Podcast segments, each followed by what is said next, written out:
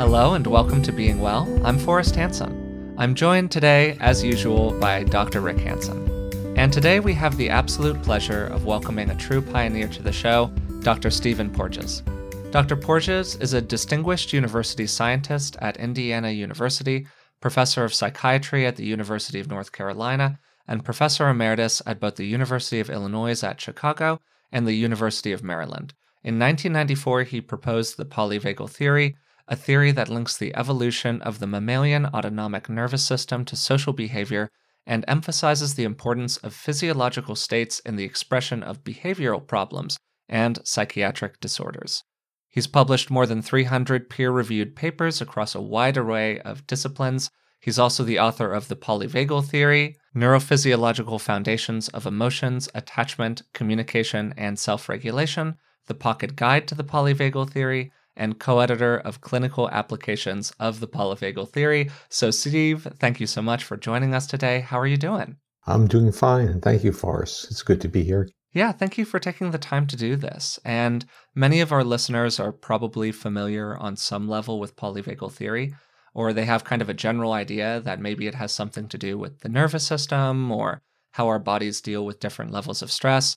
But uh, it's not tremendously often that we get to kind of ask for an explanation from somebody who proposed a major theory in the first place.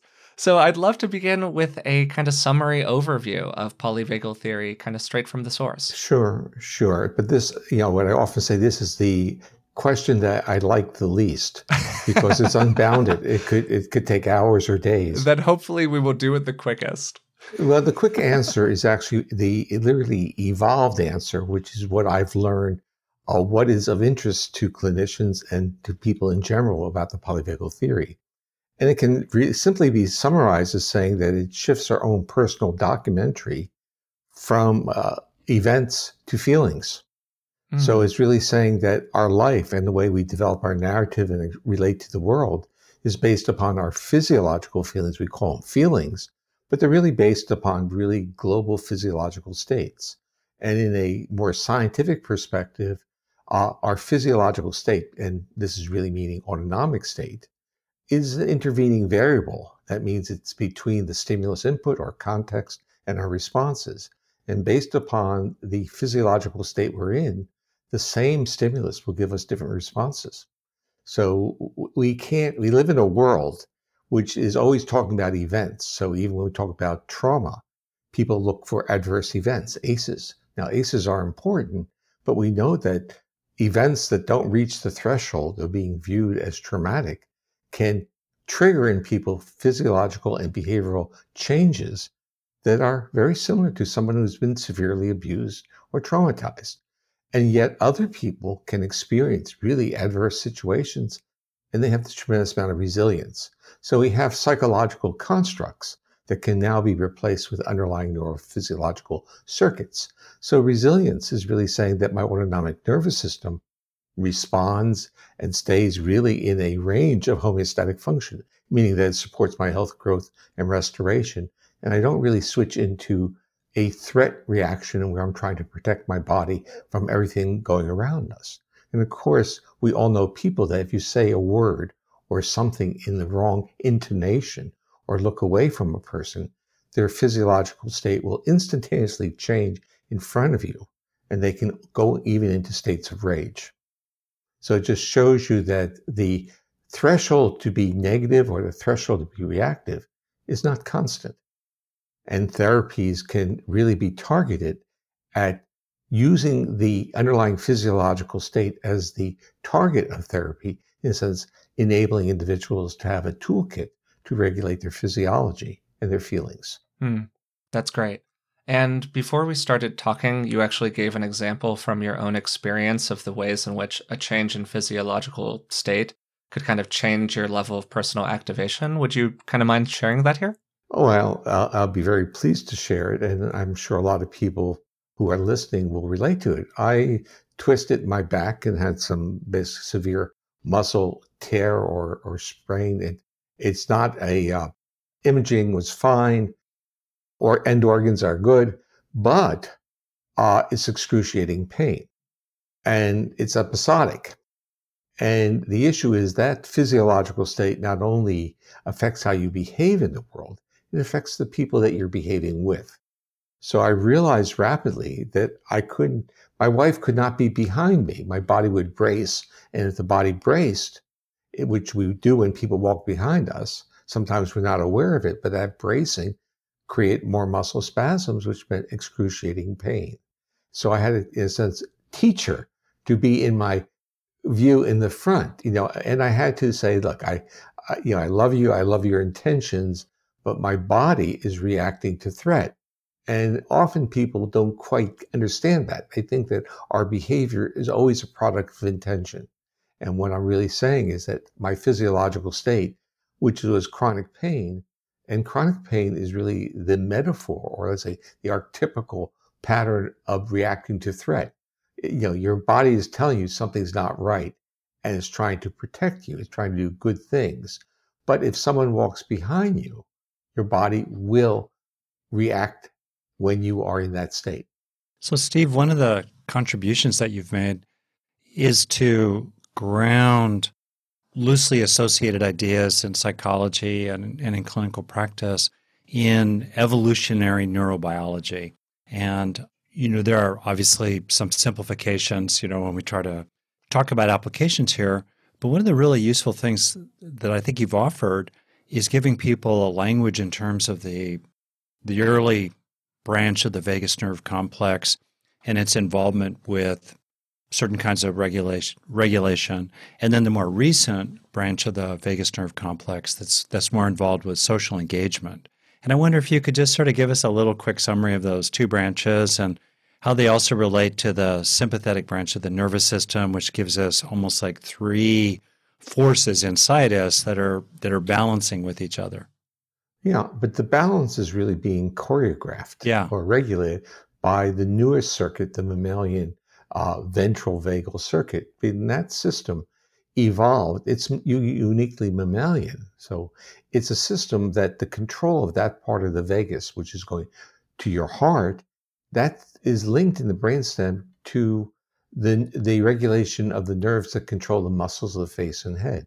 So we are conveying our physiological state in our voice, expressing it in yeah. our face.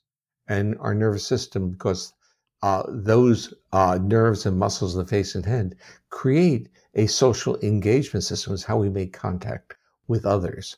And even when we listen, when we listen to prosodic voices, our nervous system calms down.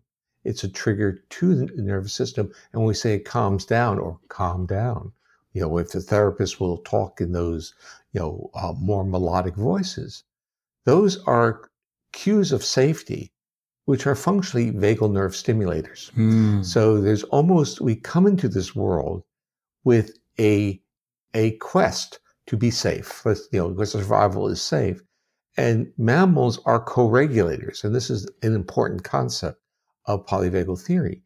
But co-regulation requires the fact that I am conveying to you cues of safety, and you are reciprocating cues of safety back to me, whether we call it mirroring or we call it attunement or shared moments it's it's a physiological reciprocity in real time synchronously. And that's what creates relationships. But we live in a culture and this is not you know you didn't design it i didn't design it. We came through it. And that culture says it's not how i say things it's what i say. And as an academic think about the world of academics uh, where people don't make eye contact don't look at each other and they think it's all in the in the in the syntactic expression and not in the body cues. And the body cues about how we want to learn, how we want to engage people changes. But let me go back and simplify your real question. So there are three three evolutionary stages in vertebrates. A ancient vagal circuit uh, that literally shuts us down if it's recruited in defense. But when it's not recruited in defense, in the ancient vertebrates, it supported homeostatic function. We still have parts of that in our body, and it can help us in our homeostatic functions when it's not in defense. But when it goes into defense, what it does is we would defecate and we would stop breathing and our heart rate would go slower. And then you start seeing these types of experiences of people who have been traumatized or even preterm babies when they get challenged. They have bradycardias, heart rate slows up, and they can't breathe. The next system. Pardon me, would you call that the so called freeze response? You know, the freeze response becomes very nuanced and, and okay. actually eh, eh, because when most people talk about freeze, there's not loss of motor tone. Yeah. There's loss of mobilization or moving around. But the motor tone's there, which means there has to be sympathetic tone. So it's functionally a hybrid between this dorsal vagal, I'm shutting down, and a freezing in space and time. Mm. I, I can't move. It's like Munch's scream. I, nothing comes out, but I'm there. So there's a degree of embodiment that's keeping the body from shutting down. Mm. I now call that a hybrid state. So it's if you've been had a real severe traumatic event and you shut down, passed out, or defecated, you know, you just dissociated totally, you will make certain adjustments when you are in that type of situation later in life or if they become recurrent, because the shutting down response is potentially lethal. That although reptiles and more primitive vertebrates don't need to breathe very often, humans do. So the body makes that adjustment and one of those adjustments is dissociative states. Mm. So that you maintain reasonable autonomic tone, but you're not there. And the other one is the freeze. It keeps the body, in a sense, upright and and, and, and put together. So the interesting part is that in general, there's a hierarchy of how these systems work. And this, so we have to be very careful about using terms like balance because all systems are not equivalent or equal in their power. Mm. So the the sympathetic nervous system actually inhibits that dorsal vagus. And in the world of trauma, you see many people who have trauma histories, you see them as being highly mobilized people or anxiety. If we threw the word anxiety out and said, well, they're under a state of constant threat and they're constantly moving to protect themselves. That's what anxiety is doing physiologically. We don't need the psychological construct we can build an adaptive narrative of it. But if that mobilization is occurring, that sympathetic drive, it inhibits dorsal vagus. So it has a powerful adaptive function of keeping the individual from falling into the abyss mm. of shutting down. Now, the interesting part is the newest circle, circuit, the mammalian vagus, that is linked to what I call the social engagement system. So you not only have this neuromyelinated system, and myelinated fibers work more rapidly, they're more efficient, uh, but you also have it being linked to the muscles of the face and head. So now you're conveying your state to another. And when we think of a person being attractive or being attracted to a person, what are we saying? You're wearing your heart on your face, mm-hmm. and I mm-hmm. like that heart. Mm-hmm. And we talk, even use words like that, you know, heartfelt, and we feel the distance between people just dissolve when the engagement is occurring. So this newer circuit has this really remarkable feature in that it keeps the other parts of the autonomic nervous system doing their jobs. So it's not like the sympathetic is an enemy. The sympathetic nervous system gives us enthusiasm, exuberance, and just think for a moment, well, the difference between play and aggression. Play uses the same motoric aspects and is metabolically similar, except play it has also the social engagement system involved. So people make face to face contact, they're cueing to each other. And even when someone gets hurt in play, if the person leans towards them, helps them get off the ground, and says, I'm sorry, I hope you're okay, there's no problem. If the person walks away, then the narrative that is immediately within the physiology is someone's hurt me. I have to protect myself. Hmm. And if you watch dogs play and kittens play, they're always maintaining face to face contact because they're sending cues that this is play. So play has that face to face with movement.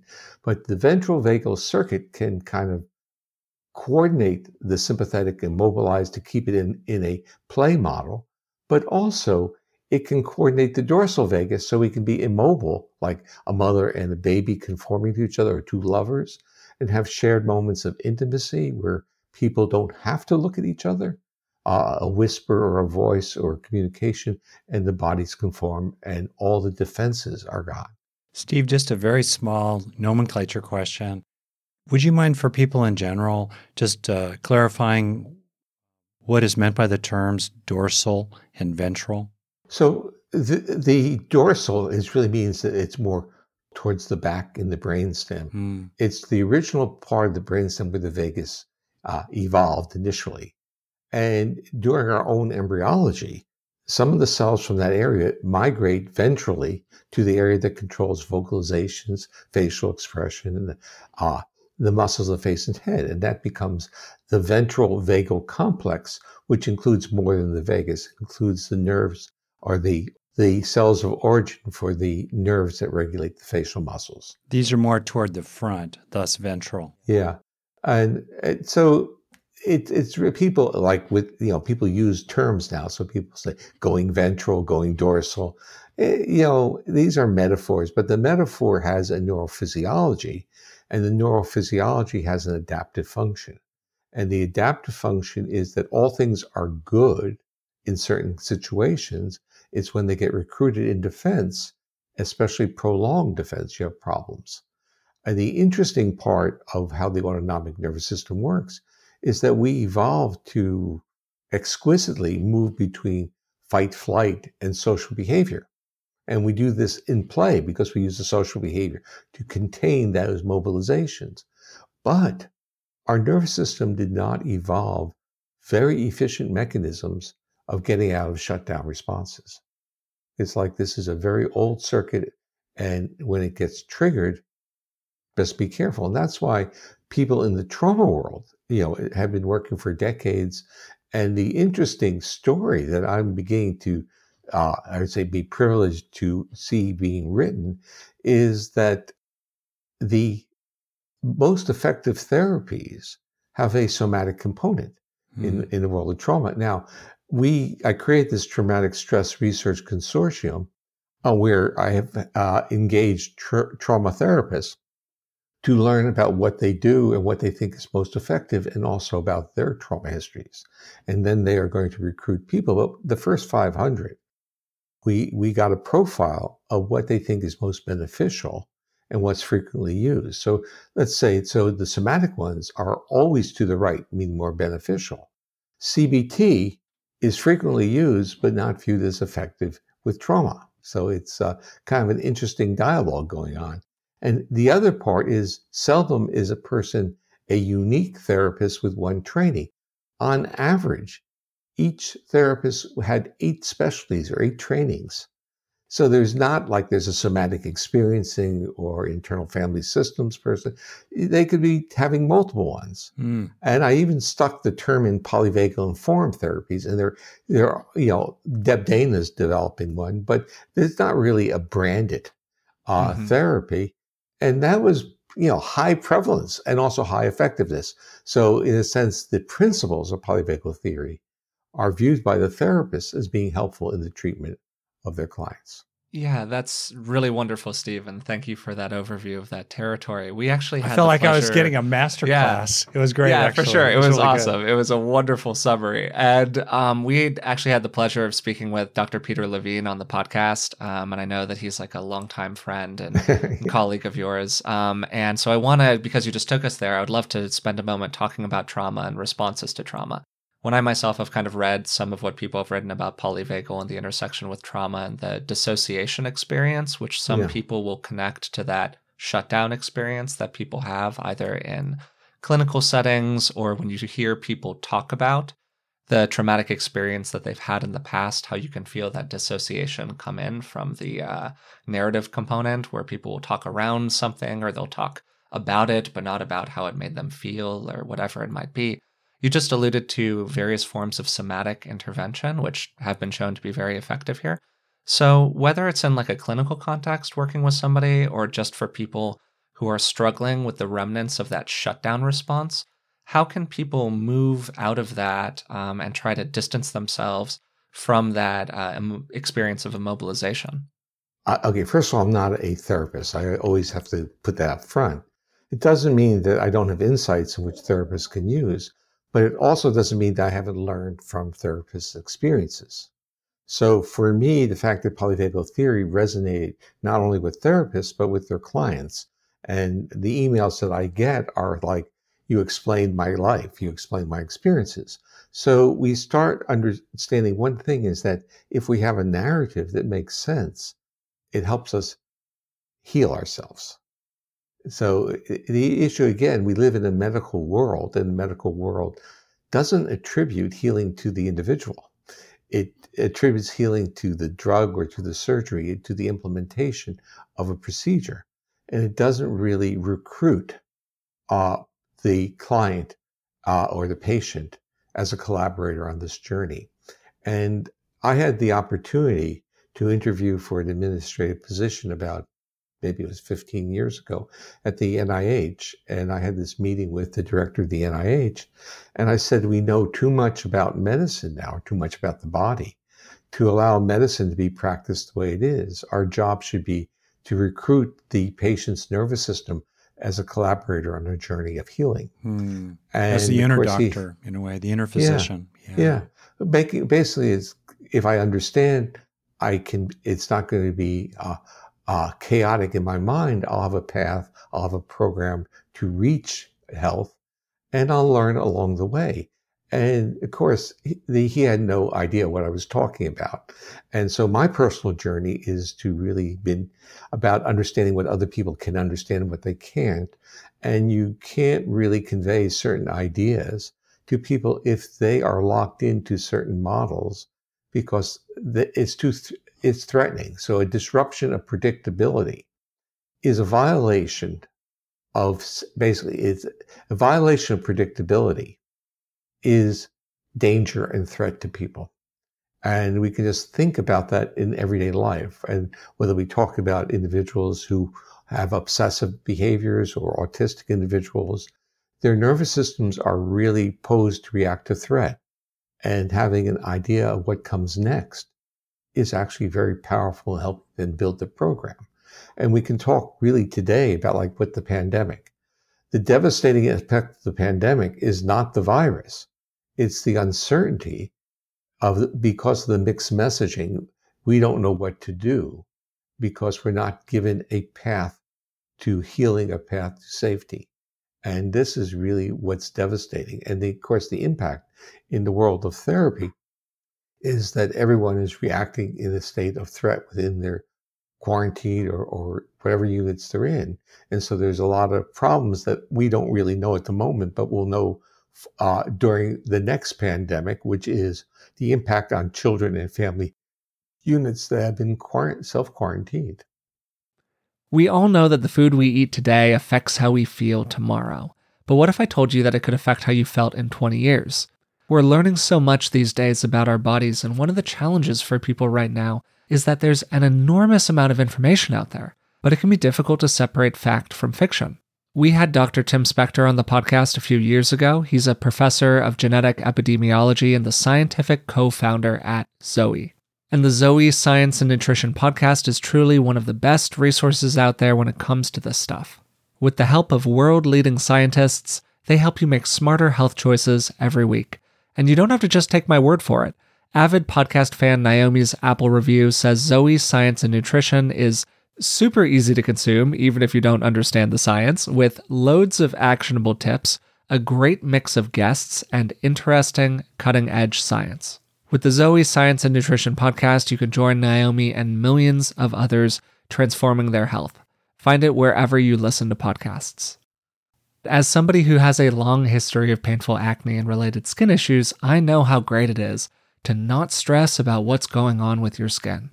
That's where our sponsor, OneSkin, comes in. Most skincare available on the market is designed to provide a temporary reduction in symptoms without addressing many of the underlying causes.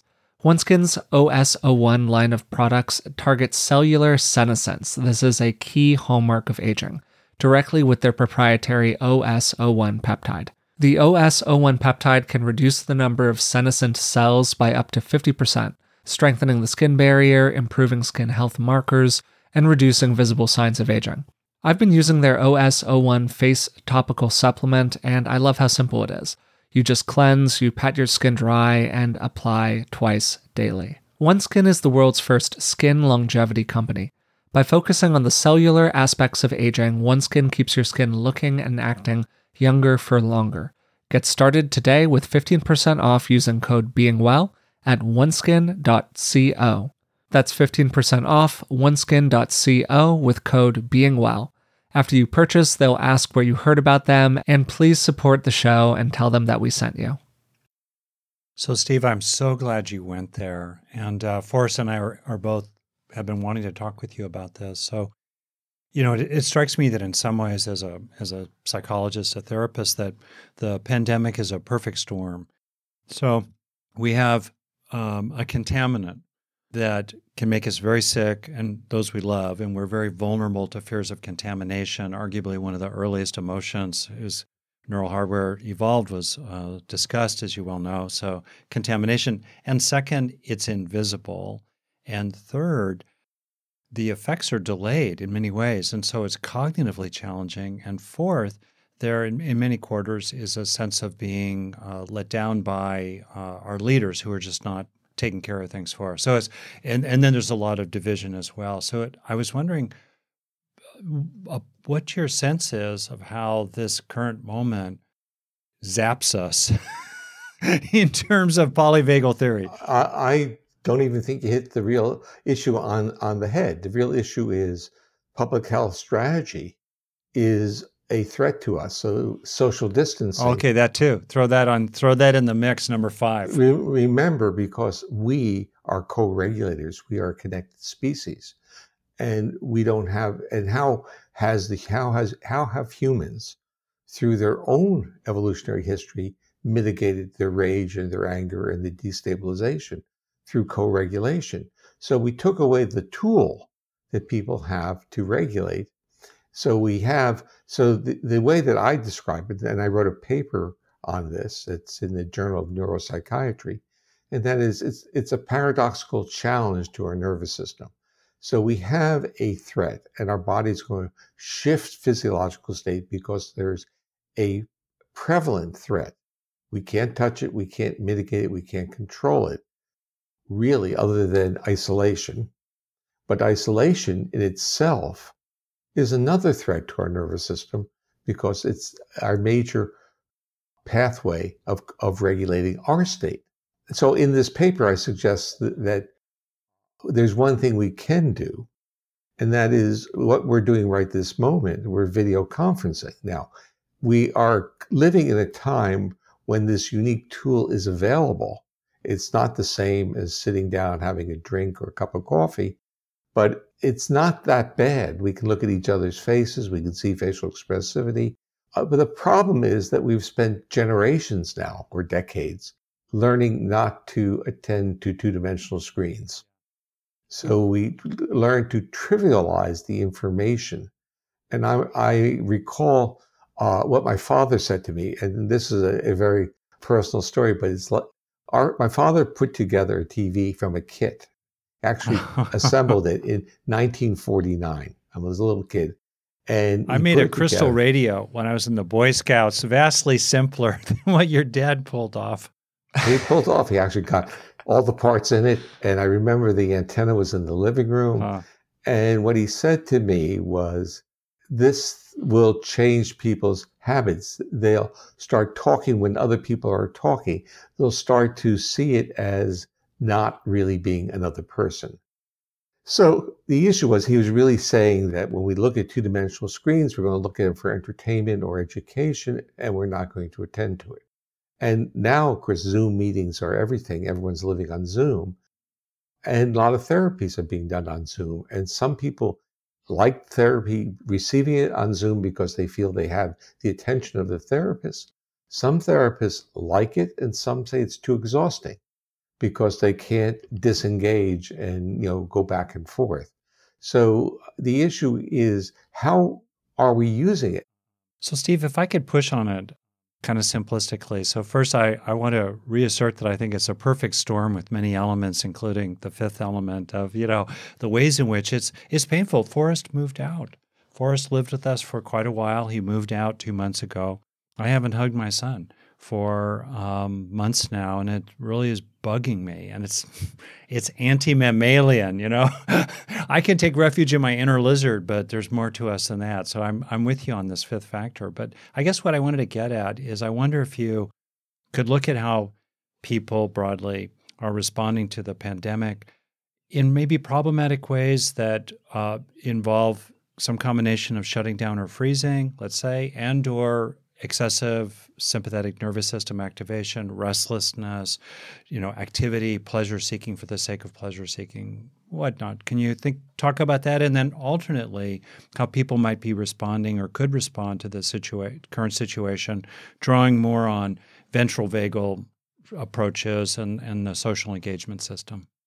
Well, I think uh, we have a society that always liked movement, activity, acquisition, and didn't do well with stillness. So I think during this pandemic, there's a lot of people who have trauma histories, who are, let's say, high achievers, high movement people, people who used activity to keep themselves from shutting down, didn't use high quality co regulation with another, didn't really trust another or even trust themselves. Vulnerabilities developed. Yeah. Yeah. So the I have this other uh, test, and it's the continuum from accessibility from accessibility to vulnerability. And so accessibility is arms open like this, and vulnerability is you're closing like this. Now, what we can see is where are we during the pandemic? We're in the vulnerability one. So what's that tell us? Uh, about our physiological state. We are detecting threat when threat may not be there. So, in a sense, someone moving around us or someone not wearing a mask or someone doing this, our bodies may get triggered because, but our narrative is the dangerous part of the story. Our narrative is always going to justify our behavior. Wow, that's really interesting. I want to really underline that. Well, so I use this term called neuroception. Yeah. And that is this detection of risk outside of awareness. Now, that shifts our physiological state. If we're detecting risk, we're changing our thresholds to be reactive. We are not aware of the of the actual elements that trigger that, but we are really aware of our bodily state changes. So you don't wear a mask, and I get this visceral response. I then make a narrative of why I'm really upset. Hmm. Hmm. Mm-hmm. And and that that narrative with my physiological state as my motivator or engine creates the violence and reactivity. So being quote worked up is really where the danger occurs. And the real part is that as a society, we have not taught uh, ourselves and others the, the toolkits that we could have available to calm our bodies down, meaning breath, chanting, even socially interacting or playing in musical instruments or, or just being quiet, listening to music. In a sense, have this appreciation of honoring those bodily feelings before we go into judgment about what we should do about them. So if you're anxious, if you're reactive, honor it, listen to it, feel it. Don't make argue that you know why you feel bad and you have to do something. It's in a sense, be embodied. And even if that embodiment is is really a agi- feeling of agitation, take it for what it's worth. It's like the severe pain or episodic pain that I've been in. It, it's it's an experience, and I'm learning about my body. I'm not angry at anyone for having the pain. I'm not angry at, at the physicians. I'm not angry at anything. It's an experience. It's not an experience that I really want to welcome, but it's an experience that I have to live through. Yeah. So, Steve, it, it sounds like you're you're talking about to an extent uh, creating space between the physiological experience that you're having and the story you create about it. Is that more or less accurate? Forrest, I think that's very good. I see it's like stop. stop, because what you see in situations, and I've observed this, is absolutely no time. So you can never be aware of your own bodily feelings or reactions mm. because you've already made the attribution it's you. It's not what I'm doing. And even if I'm doing it, I didn't mean to do it. That's different. Uh, so, like I was trying to explain to Sue, that I can be highly reactive because of the state I'm in.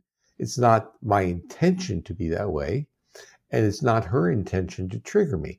That's just the physiology of the situation. And that's this narrative or dance between narratives that people have to develop and understand. So, you're absolutely right. Get some space between the feelings and the actions that might bleed over into this next question, which kind of plays off of that. But uh, as you were saying, we have a lack of social engagement on many levels due to the pandemic. Mm.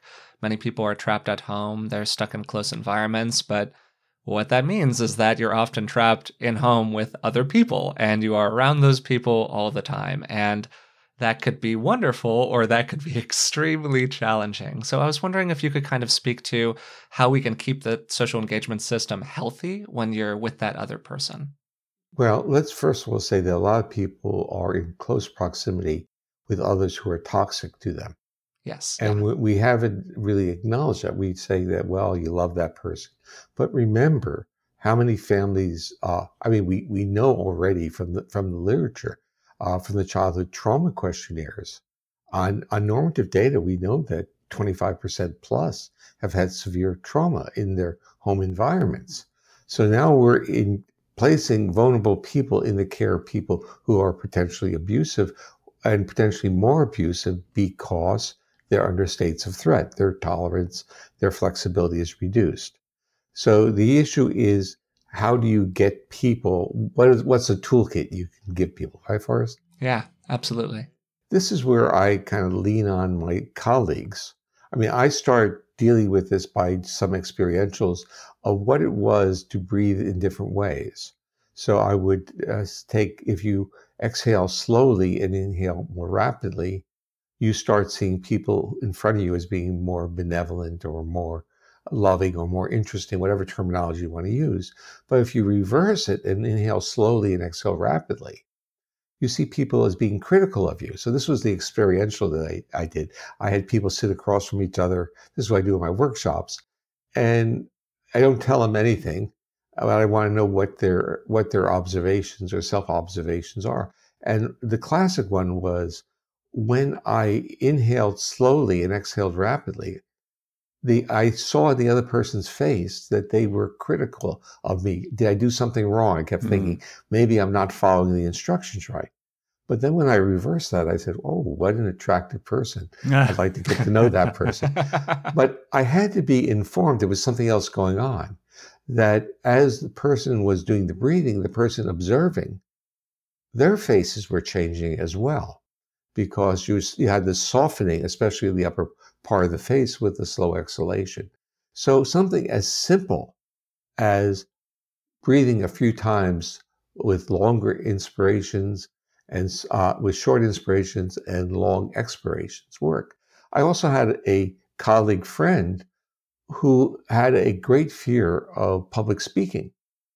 And this is actually a really interesting story. So the night before uh, the conference, we're having a party, and she says, and she was going to introduce me the next morning, and she said, she said, Steve, I'm really frightened about uh, introducing you. I said, oh, don't worry, don't worry about that. I'll fix it. And that was the end of that night. And next morning, 10 minutes to nine, she says, okay, Steve, fix it. And I watched her as she was talking, and she was basically gasping on every word. And I said to her, just extend the duration of your phrases, meaning exhale slower. And at first she couldn't get two words. And then, then it just was like a switch clicked. Mm. And she calmed down and did a beautiful introduction. And now she uses it as a treatment for people who have public speaking issues. But it was all based on the principle of slow exhalations will shift your autonomic state to this ventral vagal dominance, the social engagement system, so you'll appear to be more accessible and less vulnerable, and you will feel better. Just a detail for myself um, as a public speaker, and by nature, a kind of shy and initially socially awkward person with probably tendencies toward anxiety in my own case.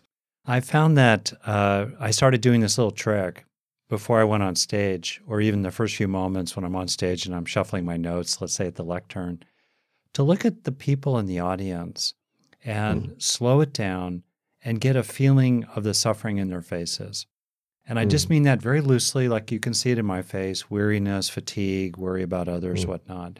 And as soon as I started focusing on this, their suffering, it immediately mobilized my social engagement system, I'm sure, uh, which then calmed my heart rate and had all yeah. kinds of wonderful visceral effects. Uh, and then I, I was no longer over here with me, and I was over there with them to be as helpful as I could and which then, of course, in a circular, funny kind of way, would help me do as good a job as possible. Right. You were a co regulator, they were feeding back on you. That's part of the problem with doing webinars. That uh, if you have to just talk to a screen, and I did this last week, it, it doesn't have the same type of feedback. And I have another one, to, another story that is exactly like yours. I was giving a talk, it's actually floating on YouTube somewhere, for uh, uh, compassion care from Jim Doty's group. And it was in Telluride, uh, Colorado. And I was giving my talk, and suddenly they turned the house lights out. And I said, I can't talk, got to turn them back on. Uh, so it was, it was exactly your point. They, and I found it really this kind of paradoxical situation. You're at a meeting on compassion, and they took the ability to co regulate off. It is interesting just to underline it though. Um, like my ex- experience of fellow feeling, common humanity, and also compassion, let's say for the people in the audience, and and not trying to uh, mind read them or be at all superior, just fellow feeling, like oh, we're all in the the yuck boat together. That was entirely internal to me. Now, and I, and I doubt that people's faces were changing out there in the mm. audience, even though I, for the first 10, 20 seconds or so, was doing that internally. It's possible. But also, it makes me think about uh, the ways in which people can do deliberate practices that are more internal and meditative of the mm-hmm. cultivation mm-hmm. of compassion or loving kindness. And in the process of that, themselves feel calmer, more regulated, more resilient as a result, too, even without the circular process of feedback mm. from those for whom they're having loving kindness. We are a connected species. Yeah. that's really what you're saying. Yeah. And, uh, and even in our connect- imagination is what I'm emphasizing. Yes, yes, yeah. yes. That that visualization is powerful. Yeah.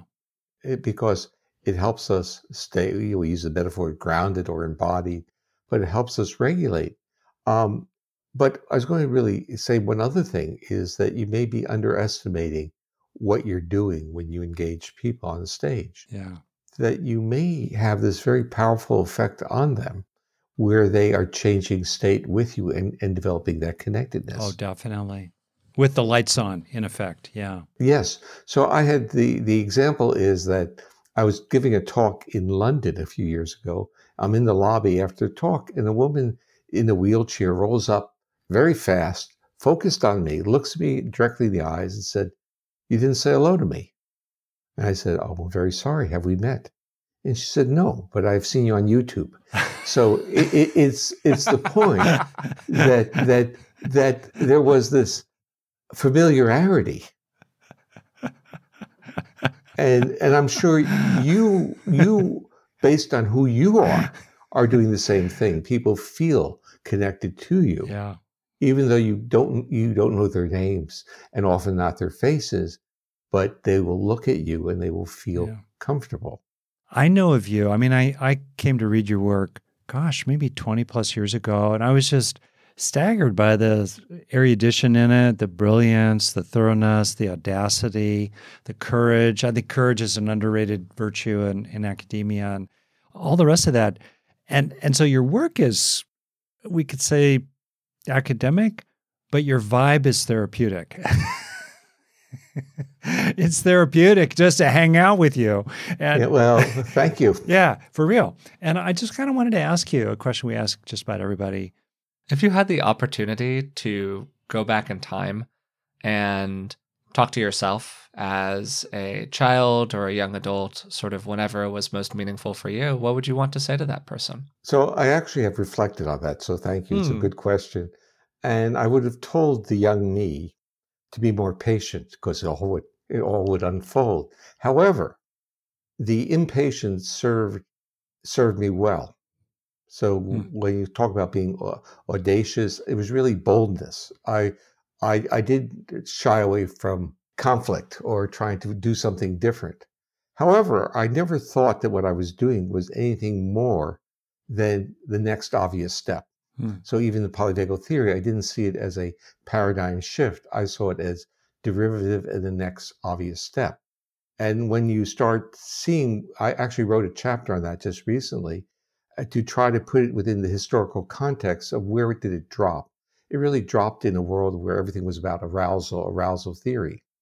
And it was a very simple linear model of thinking about uh, too much arousal was bad, too little was bad. It was an inverted shaped curve. And it was a misunderstanding of the underlying neural mechanisms and not, in a sense, respecting or honoring what those systems evolved to do. Yeah. The, the bottom line was that it, I had to be literally informed by the clinical community that what I was doing was special and unique and had transformative value for humanity. And I realized that what I've been doing over the last, uh, since the theory initially came out in 1995, was really expanding the theory and developing toolkits to uh, both measure the impact, validate it, and also different applications.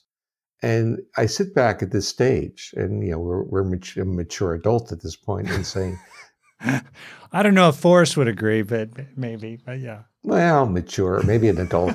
uh, so, so what I would say is we sit back with a sense of gratitude that we could have our ideas, and we could create our own science to study our ideas, and we could create from that science products that are helpful to humanity. And when when I sit back on that level, it's just a tremendous feeling of humility Mm. and gratitude. And when you come out of academic traditions, humility and gratitude aren't part of the formula because you know it's totally different. So what I often will say is that I leverage my academic success to do something worthwhile. When I hit about 50 years of age, I looked around and was asking this uh, internalized personal question that is, who are the models that were able to transition out of academics and feel successful? And I couldn't find any. They all felt that they didn't get their due, they were bitter, or that people had forgotten them. And I couldn't understand that. I couldn't understand why they didn't think that they had this wonderful opportunity and they were treated well. And what did they really want? Now it was time for younger people to come in. They shouldn't just try to control the world and keep fighting for. I mean, it was really simple: laboratory space, grant money. It, I mean, it's very, very capitalistic uh, viewpoint, and they weren't even thinking about nurturing the young. It's really they were more reptilian than they were mammalian. and so I looked at this and I said, "This is not me. I can't do that." And so I, I set a, basically a bucket list.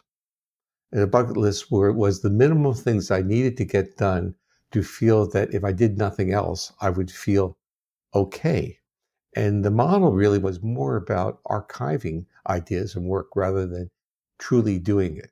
So the there were three things I can only remember two at the moment, but one was to have an archive of the writings, and that was really the first Norton book. And the other one was to publish in peer review the acoustic intervention that I developed. And the interesting things for me that was that after these things were done and I was no longer in a sense contained within the university, then the acoustic intervention got commercialized and patented and they're affected actually now tens of thousands of families have been impacted by it and people are discovering and I'm learning about what it can actually do. And that maybe is a good place to wrap it up here with the feeling in my own body, maybe you too, Forrest, as well. I'm just being in your presence, Steve, and feeling a kind of relaxation and fellowship. Thank you.